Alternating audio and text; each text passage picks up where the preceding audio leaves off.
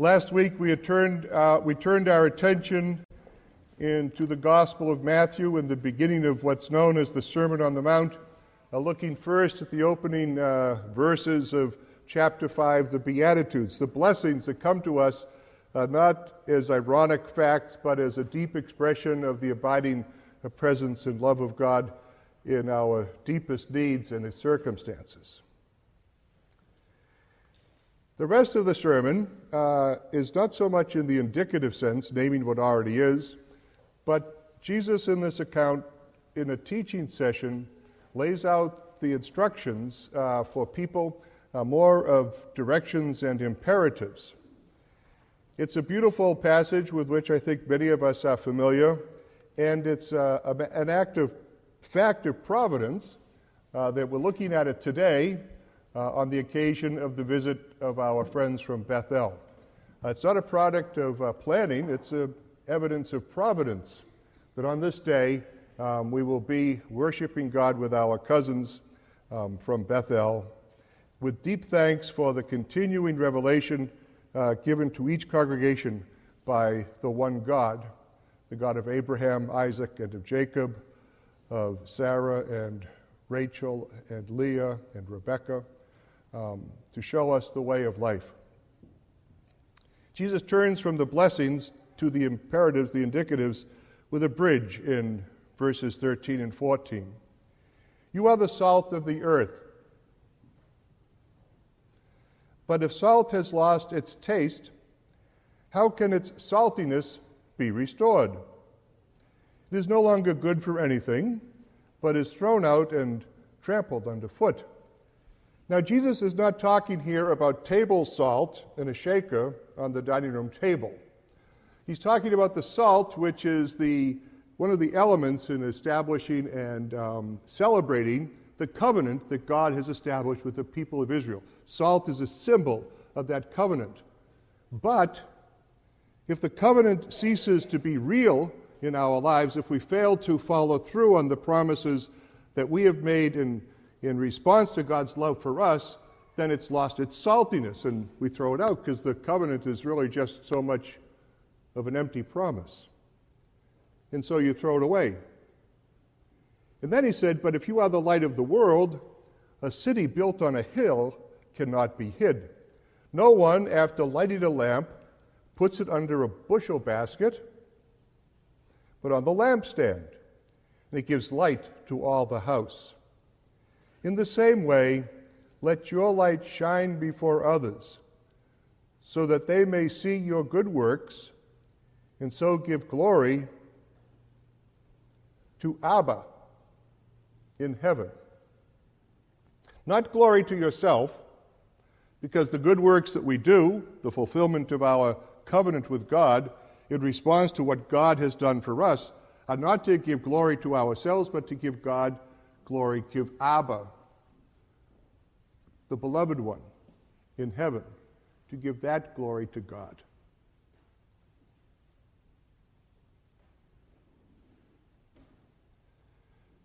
He then continues Do not think that I have come to abolish the law, the Torah, and the prophets. I have not come to abolish, but to fulfill.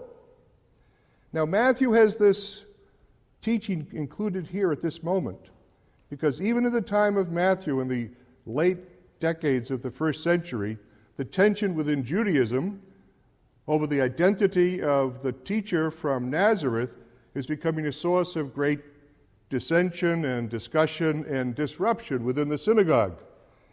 And some people who were following Jesus, and of course, remember at this point, um, virtually all of his followers were Jewish. Jesus was a Jew. His followers were Jews. His mother was a Jew. His father was a Jew. I'll tell you a little story. Our niece, Kathleen O'Hara Donegan, was engaged to be married to Kenneth Levi Goldsmith. Kathleen had grown up in a very devout Irish Catholic neighborhood and family. Her, her grandmother was a daily communicant at St. Francis of Assisi Church. She prayed the rosary twice a day, morning and afternoon, as the roast was in the oven waiting for dinner to be done. And she went to the Rhode Island School of Design and fell in love with a young man who was the descendant of Jewish immigrants from Russia. So everybody was very nervous that Nanny Donegan was upset. And so the day before the wedding, in which I was going to preside because, you know, a Catholic girl and a Jewish boy, get the Protestant, they'll do anything. right? So I'm sitting in the living room with Nanny. I said, Nanny, uh, people are worried that you're upset. She said, Oh, no, I'm not upset at all. I'm delighted. Uh, and I said, Why? She says, Well, everybody knows that Mary, our Blessed Mother, was a Jewish maiden. I said, Well, that's right, Nanny, that's true. And I said, Not only that, Jesus was Jewish. She said, He was not. he was a Roman Catholic. right? So, where was I? Oh, yes. Do not think that I have come to abolish the law and the prophets. I have not come to abolish, but to fulfill. The early Christian church struggled with this question Are we replacing Judaism? Are we supplanting Judaism? Are we superseding Judaism? Or are we bound in the eternal covenant of God with the Jewish people, with the people Israel? And do we find ourselves grafted into that covenant, not to supersede, but to be joined with glad hearts? That's the position of Matthew. I have not come to abolish, but to fulfill. For truly I tell you, until heaven and earth pass away, not one letter, not one iota will pass away from the law until it is accomplished.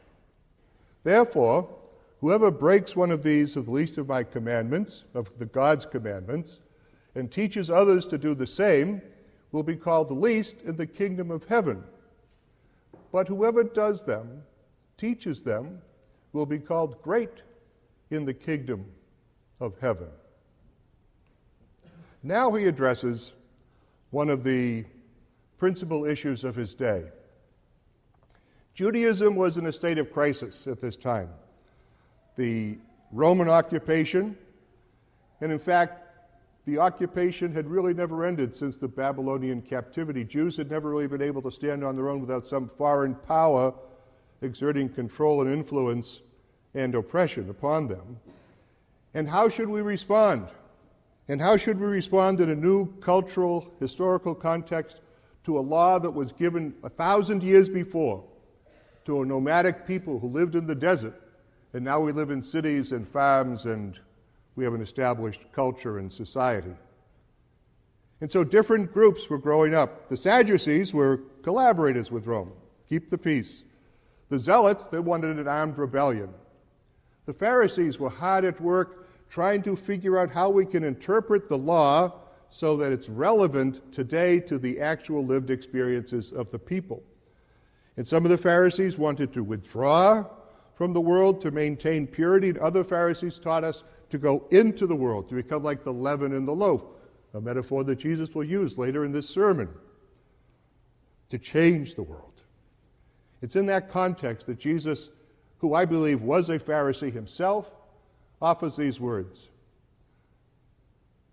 For I tell you, unless your righteousness exceeds that of the scribes and the Pharisees, you will never enter the kingdom of heaven.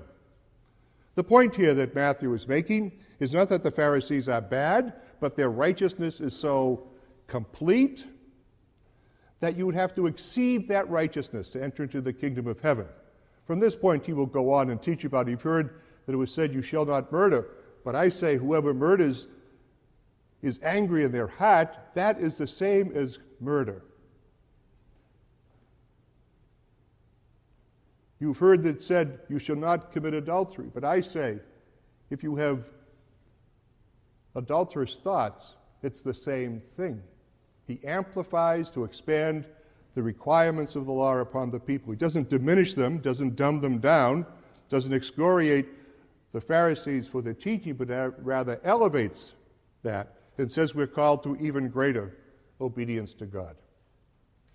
So think about this.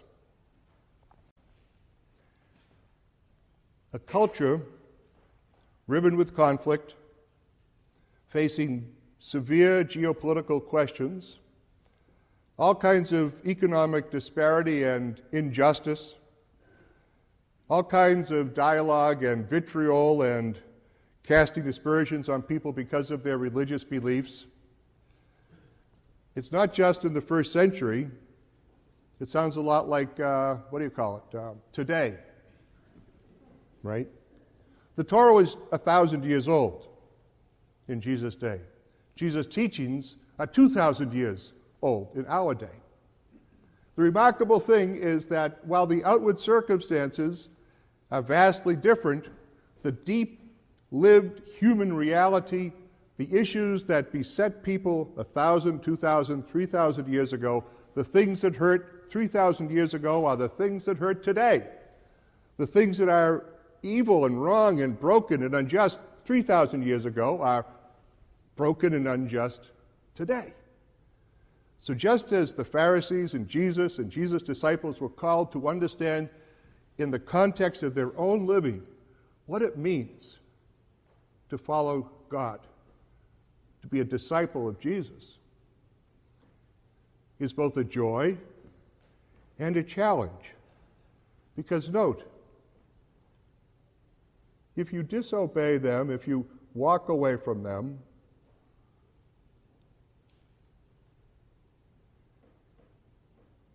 you will be lost. But whoever teaches and shows and lives by the commandments will be called great in the kingdom of heaven. Living by the commandments is not a discipline that we undertake in order to receive the favor and blessings of God.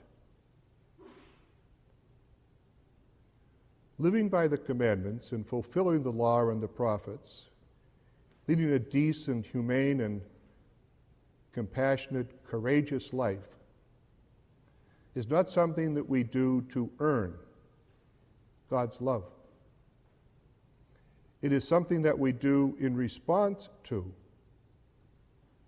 the love that we have already received from God. It's our opportunity to share in that blessing, that joy, as we reciprocate the law of God, which is love. Not to make ourselves bigger, but to make ourselves smaller. As he says in the Beatitudes, the less of me there is, the more there is of God.